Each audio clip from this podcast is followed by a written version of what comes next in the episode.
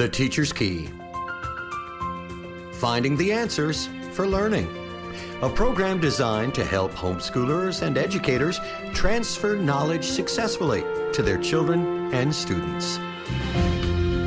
Now, here's Kathy Sandiford with today's Teacher's Key.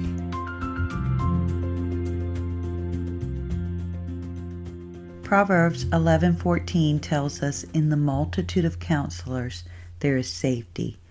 Ready or not, here it comes. The new school year is right around the corner. I hope that you are as excited as I am. Now think back about your classroom management. Is it working for you? Or does it only work when everything is going perfect? You know, does it fall apart right when you need it the most?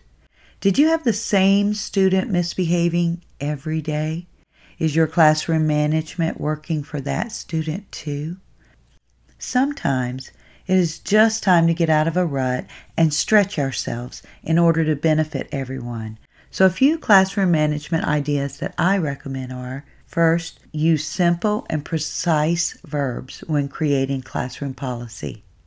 Use clear visuals for classroom policy. Greet each student every morning in a personal manner.